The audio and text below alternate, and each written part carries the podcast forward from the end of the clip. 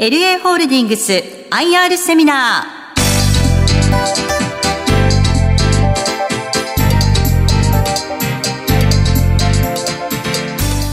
この番組は証券コード2986東証ジャスタック上場。LA ホールディングスの IR 活動の一環としてお送りします。お話は株式会社 LA ホールディングス代表取締役社長脇田栄一さんです。聞き手は兜町カタリスト桜井英明さんです。この番組は11月6日に開催した企業 IR& 個人投資家応援イベントを収録したものです。えー、皆さんこんにちは、えー、LA ホールディングス社長の脇田栄一と申します。よろしくお願いします。はい、えー、それでは早速概要ということで、えー、書いてあります。内容、株式会社 LA ホールディングスということでですね、当社はいろんな不動産事業をやっております。連結従業員がですね、それでも45名ということで、非常に少人数で行っております。常にですね、少ない人数でより多くの収益を上げていこうと。まあ、これが企業の成長とともに、やはり株主の皆様により多くの還元ができるんではないかということで、日々努力しております。あの設立ですね、実は1990年、えー、ラ・アトレという会社で、えー、設立しております。えー、30年も実は経過しておりまして、その間2013年に私が、えー、社長に就任させていただいております。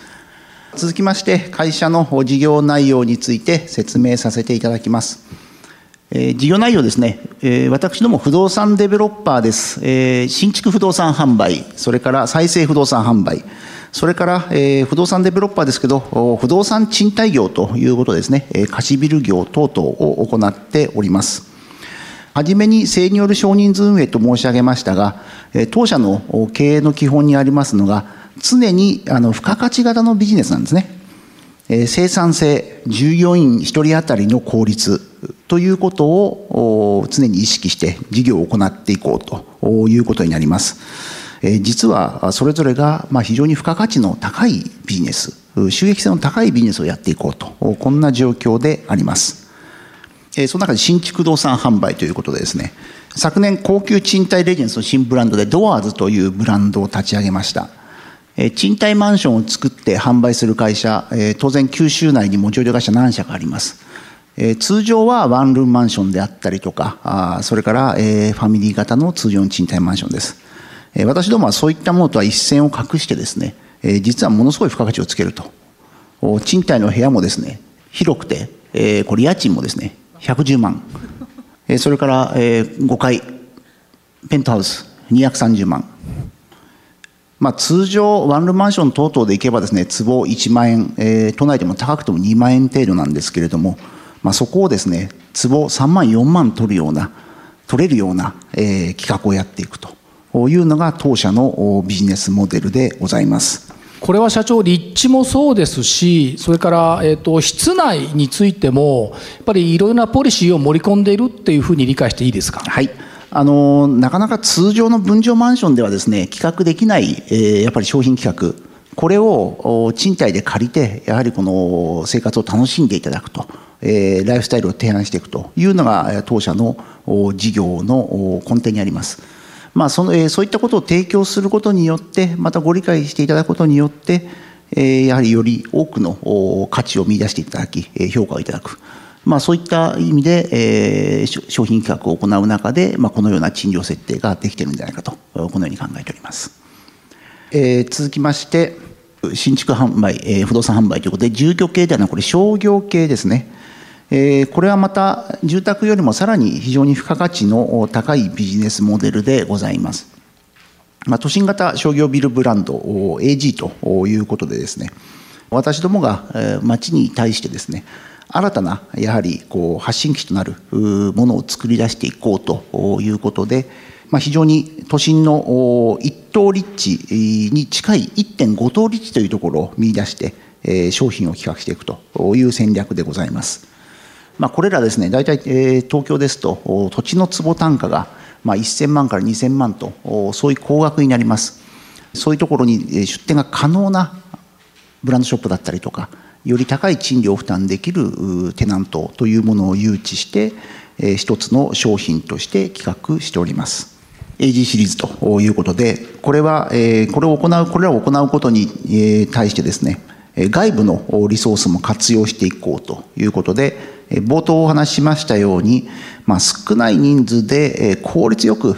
収益を上げていくと、パーヘッドを上げていこうということで、同じ上場他社の AMG ホールディンググループスと共同で事業を今展開しております。一つは東京の商業施設と、それからもう一つは名古屋の堺というところですね、2プロジェクト、現在進行しております。まあ、このような形のですね、あの当社の社内のリソースだけではなく、外部の企業とも積極的あ積極的にですね、アライアンスを組んで、事業を効率よく行っていこうということが、まあ、この一例でございます。続きまして、私どもの、まあ、創業時から行っております再生不動産ということで、再生不動産販売。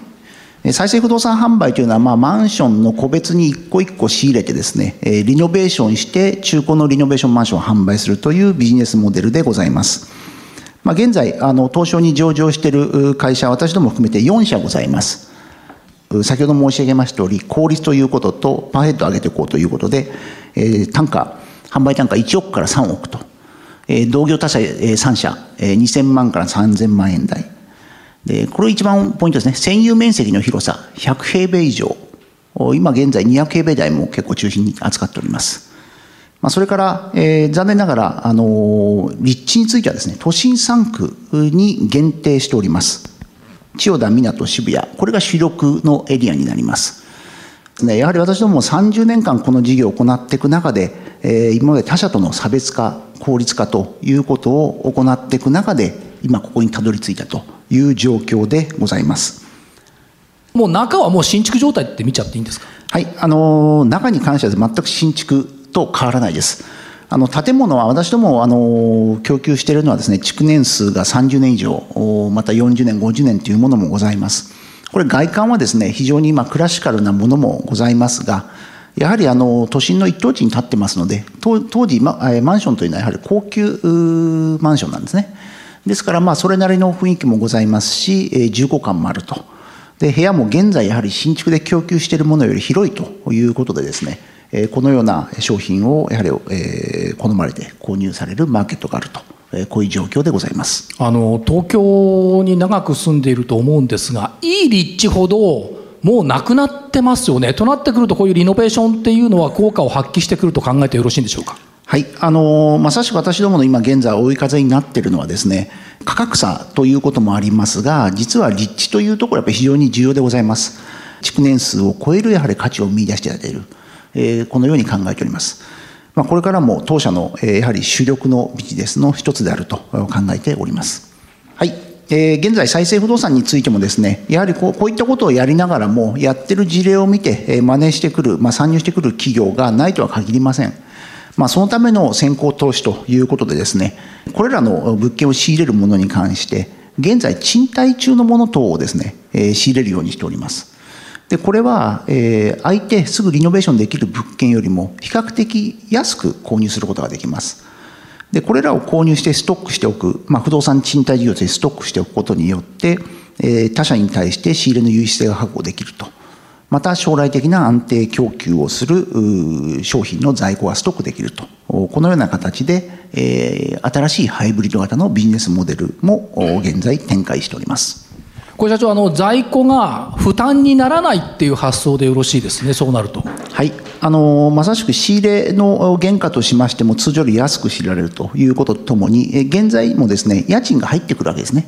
でこれらを金利を払って差し引いてもですね毎期それなりの PL が出るとこんな状況でございますはい、えー、続きまして、不動産賃貸事業ということで、えー、現在、まあ、不動産賃貸についてはですね、約100億弱のアセットを持っております。実は住、えーと、賃貸不動産のうちですね、ヘルスケア施設が60%、約60%ということです。でこれはまああのなぜかというとですね、期間30年の古典賃料で貸すということができる。まあ、そういうことによって通常の賃貸マンションと違ってですね入居者が出入りした時に現状回復のコスト等もかからないということで、30年間安定した収益をもたらす。で、これによって安心して、その回転型のデベロッパービジネスが展開できると。こういった企業のポートフォリオの礎になっております。えー、現在、えー、当初今期末100億を目標にしてたんですが、ちょっと届きませんでした。でしかし、えー、年明け、えー、第一、えー、ファーストクォーターの段階では、えー、100億を超える予定でございます。えー、現在100億ですが、これらをやはりですね、どんどん積み上げていって、やはり全体のポートフォリオの中でですね、えー、あの販管費、固定費をこれらで賄っていけるように、やはりより積み上げていこうと、こんなふうに考えております。これ社長あのヘルスケアがこう増加してきているなと印象がありますけどもやっぱりいろんなあの協力等々もあって運営もうまくやってくれるような会社さんがあるってことで見ていいんですね？はい、えー、現在ですね私どもその実は賃貸事業においてもですねよりテナントさんともですね堅実なテナントさんをチョイスしております。えー、ヘルスケアについてはですね日本ホスピスホールディングスさんとこれはまあ東証マイザーズ上場の会社ということで、それから高級老人ホームにつきましては、殺傷の光ハイツベラさんと、この2社と契約して、長期の賃貸を契約を結んでいるという状況であります。ざっと事業の説明を行わせていただきました。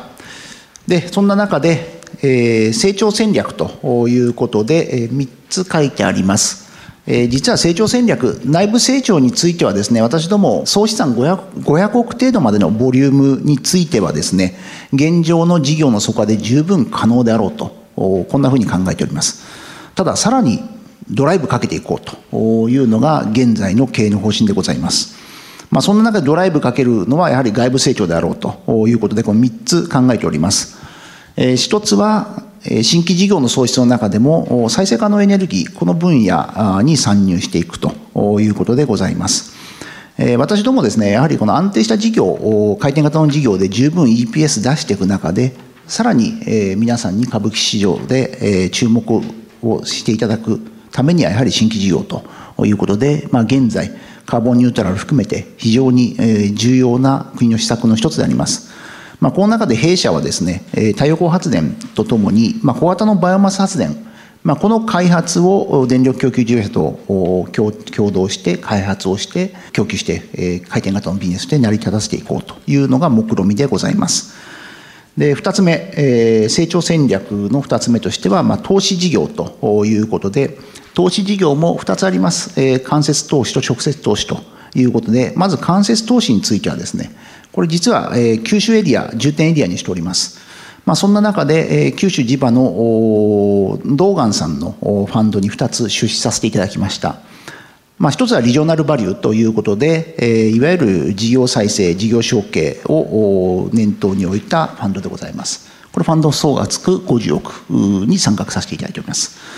それからもう一つはベータ2020投資事業ということで、これは成長企業、ベンチャー企業ですね、えー、ファンド総額19億と。これは、えーと、メインが山口フィナンシャルホールディングスさんが、えー、金融機関さんが出資しているファンドでございます。まあ、こちらに参画させていただくということで、まあ、間接投資のところを、九州エリアを中心として始めております。もう一つは直接投資ね、CVC の分野でですね、これやはり私どもの周辺事業ということで、私ども直接、まあ、使用したりということで、開発に協力できるということで、まあ、スタートアップのログビルドという会社に出資しております。でこれはあの、えー、上場同業他社、えー、4社ほど参画しております。まあ、これは当然、あの私ども開発に、えー、参画して、えー、彼らの成長を手助けするということもありますし、当然出資しているもののキャピタルゲインを狙っていくと、まあ、この両面で外部成長を目指していくと。でまたこの間接直接投資をやはり円としてですね、えー、新たなやはり M&A 先、えー、もしくは新たな事業の投資先というところの接点を増やしていこうというのがこれらの骨子にある戦略でございます。まあ、あくまでも私どもはですねこのしっかりとしたあの足元固めた事業をやっていく中でさらに外部の成長していこうというのがこれらの施策の一つでございます。ですからあの今やってる事業の計画これらにさらにプラスアルファで載せられる可能性があるもの、まあ、こういったことをやることによって、えー、皆さんのお考えのさらに上を行く成長していこうと、えー、このように考えております。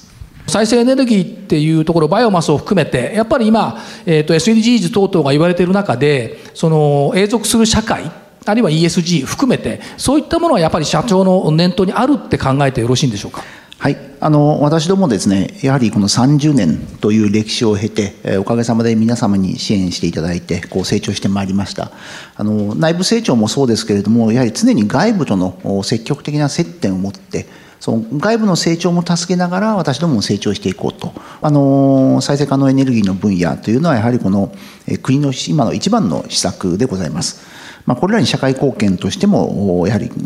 積極的に協力していくと、まあ、このような考えの経営方針であります。あとあの新規事業の創出という部分での投資事業展開のキーワードの一つに上がっているのが九州エリアの成長著しいスタートアップ企業という言葉が上がってきてます。社長のその九州に対する思い入れっていうのは伺えればありがたいんですが。はい。あの実は私ども現在総資産、250億強ですね。で今期末や300億超えるぐらいの規模になると思います。で実は全体の事業のですね40%程度をですね、え、この福岡支店を中心とした九州エリアに重きを置いていこうと、ま、将来的な目標として置いていこうというのが現在の戦略でございます。ストックビジネスのところでいけばですね、まあ、現在すでにもう7物件あの固定資産として所有しております。でこのストック型のビジネスともにやはり今度回転型のビジネスもこのエリアでどんどん積極的に展開していこうとまあ、そのためのきっかけという部分でもこのような間接出資を行ったという次第であります。でプラスして、まあ、九州とともに、まあ、スタートアップ企業6ビルでの出資等々もありますけどもこれって多分、えっと、一つとしては御社のコア事業の重要な部分ってやっぱり物件事業のところだと物件をどう仕入れるかっていうところも入ってくると思うんですそういった意味の情報も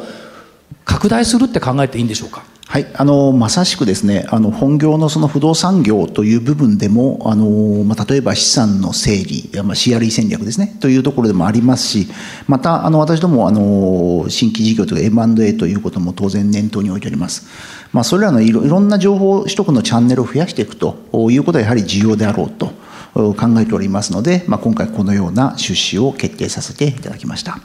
その延長線上に福がハローとやってくると考えてよろしいわけですね、はい、ありがとうございます。あのまさしくあのその証券コードのようにですね、えー、もっと頑張っていきたいと、えー、こんなふうに考えております。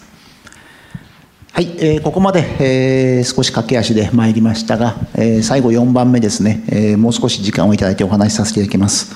えー、実は今日ご出席の皆様にやはり一番あの大事なところだと思います。えー、ざっと当社の経営と株主還元おさらいさせていただきます。現在株価の推移ということで、今年年頭年初来安値という状況でありました。で、実は先月末ですね、先週末、上場来高値ということにあります。で、昨日が1979円ということで、まあ1割ぐらい下がっている状況でありますが、まあ、あのこのグラフ見ていただいてあの、まあ、釈迦に説法かと思いますがあの私どもの会社ですねやはりその話題性ということではなく実はやはり利益 EPS の裏付けでこのような株価見直され見直されて構成してきたとこのように考えて自負しております、まあ、現在時価総額100億まで来ましたが、まあ、実はですね私がこの会社参画した時の株価140円なんです。140円なんです。でやはりちょっとこの1400円超えた頃からですね実は感慨深いものございまして、200円まで来たあ2000円まで来たということでやはりあの株価というのは EPS は裏がな裏がな、裏切らなかったとこのように確信しております。まあ、そんな中で、えー、先ほどいろいろ事業をご説明申し上げましたが当社の付加価値戦略これからも深めながら、えー、さらに還元していこうというところで8年で天馬川を超えたあのまあ、当時が安すぎたというかですね、はい、やはりあのリーマンショックの後と震災でですね非常にその金融収縮の中で当社もやはり非常に経営が、えー、難航していた時期でございます。まあ、あの時価総額も一時3億切るぐらいの、えー、規模まで行きました。まあ、その中でもやはり一番不動産業大事なことは利益をきっちり出すことだということでやはりこの何年かかけて、えー、ここまで、えー、至った次第でございます。はい業績予想の修正ということで、実は発表させていただきました。今年の年頭にですね、3カ年計画を立てました。で、そんな中で、実は、ここ数年でですね、やはりその付加価値戦略の徹底ということをやっていく中で、生産性の改善だいぶ行われてきました。で、実はその付加価値戦略の結果が、今回の業績予算修正にえ、現れております。まあ、当初、着地、純利益13億。まあ、これ13億はですね、当初私どもが経営の目標としている数値、1人当たりのパワーヘッド3000円ということだったんですけれども、まあ、これを目標にした数字だったんですね。で、実はまあそれを超えるぐらいの数字が出てきたという状況でございます。で、昨年末の段階でもですね、まあ、業界トップ水準の S 社ですね、に対して、2986当社、同じぐらいの数字出しておりました。で、これをですね、実はまあ3年間で、まあ今ある今期の予想ぐらいの数字まで上げていこうというのが今年の初めの目標だったんですね。まあ当然3年間ですけど、私はもっと早くやろうとは思ってましたけど、まさかこんなに早くいけると思いませんでした。まあ、ただ、この数字をきっちりとキープして持続的に EPS400 円台をやっていこうというのが当社の経営目標でございます。まあ、これはあのどういうことかというとですね、やはりこの市況がいいときはどこでも利益出るんですね。で、市況悪い、業界の環境が悪い、こういったときにやはり企業のやっぱり不況の体制、これが大事だと思っております。で、そこのやっぱり一番大事なことは一人当たりのパーヘッド。同じ利益を出すんでもですね。で、なるべくその労働者人数を少なく効率よく事業をやるということがやはり当社の経営の根底です。ですから、あの、当社のその株価ですね、あの、表だけ見ていただくと確かに右肩上がりで今年は来ました。ですが、先ほどあの、講演で桜井先生おっしゃってました。やっぱ本質を見るということでは、私ども経営の本質というのは、一株当たりの利益。これが一番大事であろうと。で、一株当たりの利益を出す中で、さらに成長可能性を表現していくと。こんな経営方針でございます。これ社長少数精鋭っていうのはやっぱり御社の強みと考えてよろしいでしょうか？はい。あの私どもですねやはりいろんなこのアナリストの方から質問を受けます。えー、私どもあの正による少人数運営というんですが、えー、そのむしろ逆のところを持っているのが実は私ども総資産を大きく取ってるんですねで総資産を多くして借り入れの比率ある程度高く上げてます。でこれによって生産性が上がってるんです。総資産を増やして人を少なくするか総資産を小さくして人を増やすか。どちらが不況体制が多いかというとですね実は総資産を増やして借り入れ増やしても借り入れがコントロールできてれば実は何も難しいことないんですね。ですから弊社の全体の資産のうち、まあ、今回も100億強40%は固定資産ということはこれは別にその不況になったところであのファイナンスのリスクないんですね。長期調達で家賃収入もらってます。でこれが当社のやはり経営の根底にあります。そうすると攻めの経営と見てよろしいでしょうか？はい。実はあの少人数で攻めの経営を行っているとこんなふうに考えております。えー、現在、今期末の予想に対して PR うち5倍ぐらいしかないんですね、実はね。で、配当額、うちはですね、配当毎期いくらって言ってません。実は、あの、期末の利益に対する配当成功を目標で出しております。まあ、そんな中で、まず PR だけ見ていただいてですね、来年の4月、市場再編して、私どもグロース行きます。で、グロース、実はこの真ん中にある左側のマザーズですね。マザーズの PR28 倍あるんですね。私どもそこに混ざって5倍しかないと。まあ、これを見ていただくとですね、やはり賢明なる投資家の皆様方はご理解いただけると、こんなふうに考えております。それから、まあ、ROE ということで、先ほどある程度借り入れを多くして、総資産を増やすということは、これなぜかというと、やっぱ ROE を上げて、利益を出しながら成長しようと。で、利益を出さないとですね、あの、株価は上がるんですけど、配当が出せないんですね。ですから期待だけで株価上げることは、えー、確かに簡単なのかもしれませんけれども私どもはやはり株主の皆様に対して責任を果たしながら成長していこうと。これが経営方針でございます。まあそういったことで、えー、バランスシートの作り方も同業他社とはちょっと違う形になってるかもしれませんが私どもはやはり自信を持って、えー、この形態を進めております。で、えー、現在ですね、まあ、この PR、まあ、仮に28倍ということで混ざった時に私どもはそこを目標としてもですねまあ、十分にあの想定の時価総額分かると思います。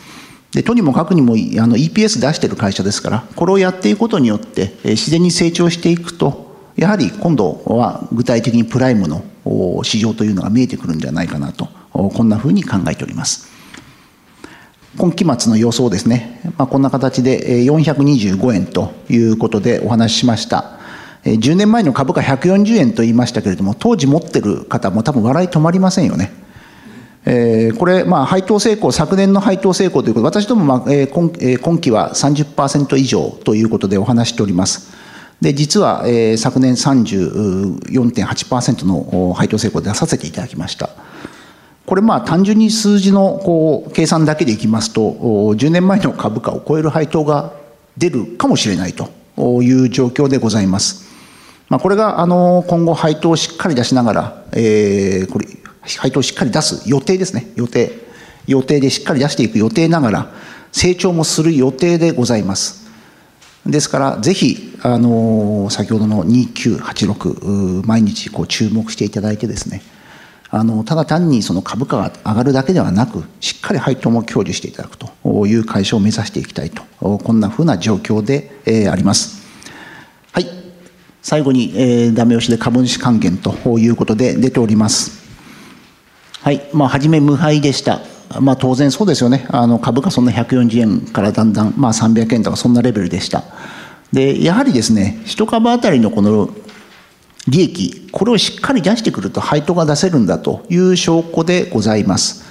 で私どもはやはり適切なあの財務コントロールによって、えー、無駄に内部留保をしようというもうステージの会社はございません。やはり株主の皆様と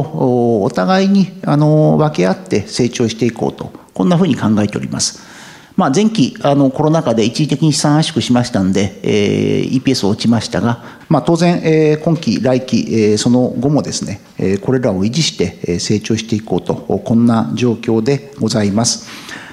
はい。で、一番最後にですね、また、えー、忘れずに皆さん覚えて書いていただきたいこと出てきます。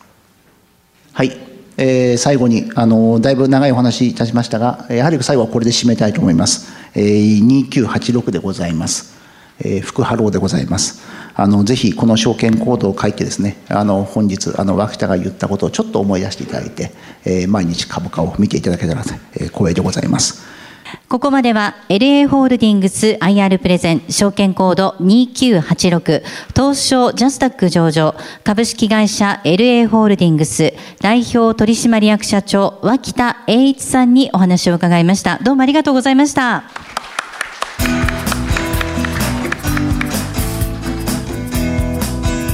LA ホールディングス IR セミナー。この番組は証券コード2986東証ジャスタック上場